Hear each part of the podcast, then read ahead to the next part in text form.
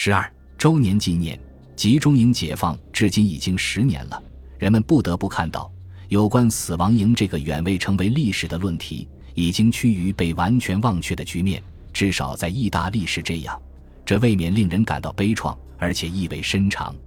在这种场合下，回忆那些数据是多余的。提醒人们，集中营涉及历史上规模最大的屠杀，其实际上是要把东欧的整个犹太民族全部灭绝，也纯属多余。提醒人们，如果德国纳粹当初能使其种族灭绝的计划得逞，那么以德国人出名的严谨和认真态度，其在奥斯维辛以及其他地方试验过的伎俩，将在世界各大洲全面推行，这同样纯属多余。如今谈论集中营是粗俗之举，往最好的方面设想，会被人指责为弘扬牺牲精神，或是偏执于令人毛骨悚然的恐怖议题；往最坏的方面设想，会被人指责只不过是纯粹的谎言，甚至是对廉耻的亵渎。然而，这种沉默是有理由的吗？我们这些幸存者应该容忍这种沉默吗？那些出于惧怕和反感而变得麻木的人，他们在鞭笞、谩骂、野蛮的吼声中目睹过闷罐车出发，几年后又看到极少数幸存者心力交瘁地回来，他们能容忍吗？当初觉得那种一定要带回证据的使命乃是一种需要和义不容辞的责任，如今认为那使命业已完成，这难道正确吗？回答只能有一个：忘却是不容许的，沉默是不容许的。如果我们都沉默了，那谁站出来说话？当然不是那些罪人和他们的同伙。倘若没有我们的证据，当初纳粹分子的残暴受刑，由于他们本身的异乎寻常，在不远的将来就会被弃置在传说之中了。因此需要站出来说话。如今沉默已蔚然成风。有一种沉默是不安的良心的产物，甚至是丧失良知的产物。那些被他人怂恿或胁迫而发表一种看法的人，他们千方百计地企图转移讨论的方向，把核武器、恣意的狂轰滥炸、纽伦堡的审判、复杂的苏维埃劳动营等论题混淆在一起。这些论题本身并非无足轻重，但对于从道义上解释当初法西斯的罪行来说，总体上是无关紧要的。法西斯们所采取的惨无人道的方式和举措，构建了一座凶残暴行的耻辱之碑，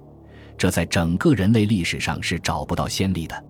但应该提到的是，这样的沉默，这种知而不语，这种避而不谈所蕴含的另外一个方面的问题。在德国，人们对此缄默不语，法西斯分子对此保持沉默，这很自然，其实他们不说也罢，无论他们说什么，对我们都毫无用处，我们并不指望他们做什么可笑的解释。然而对于文明世界的沉默，对于文化的沉默，对于我们本身的沉默，面对我们的子孙，面对常年被放逐在异国他乡后归来的朋友们，我们该说什么呢？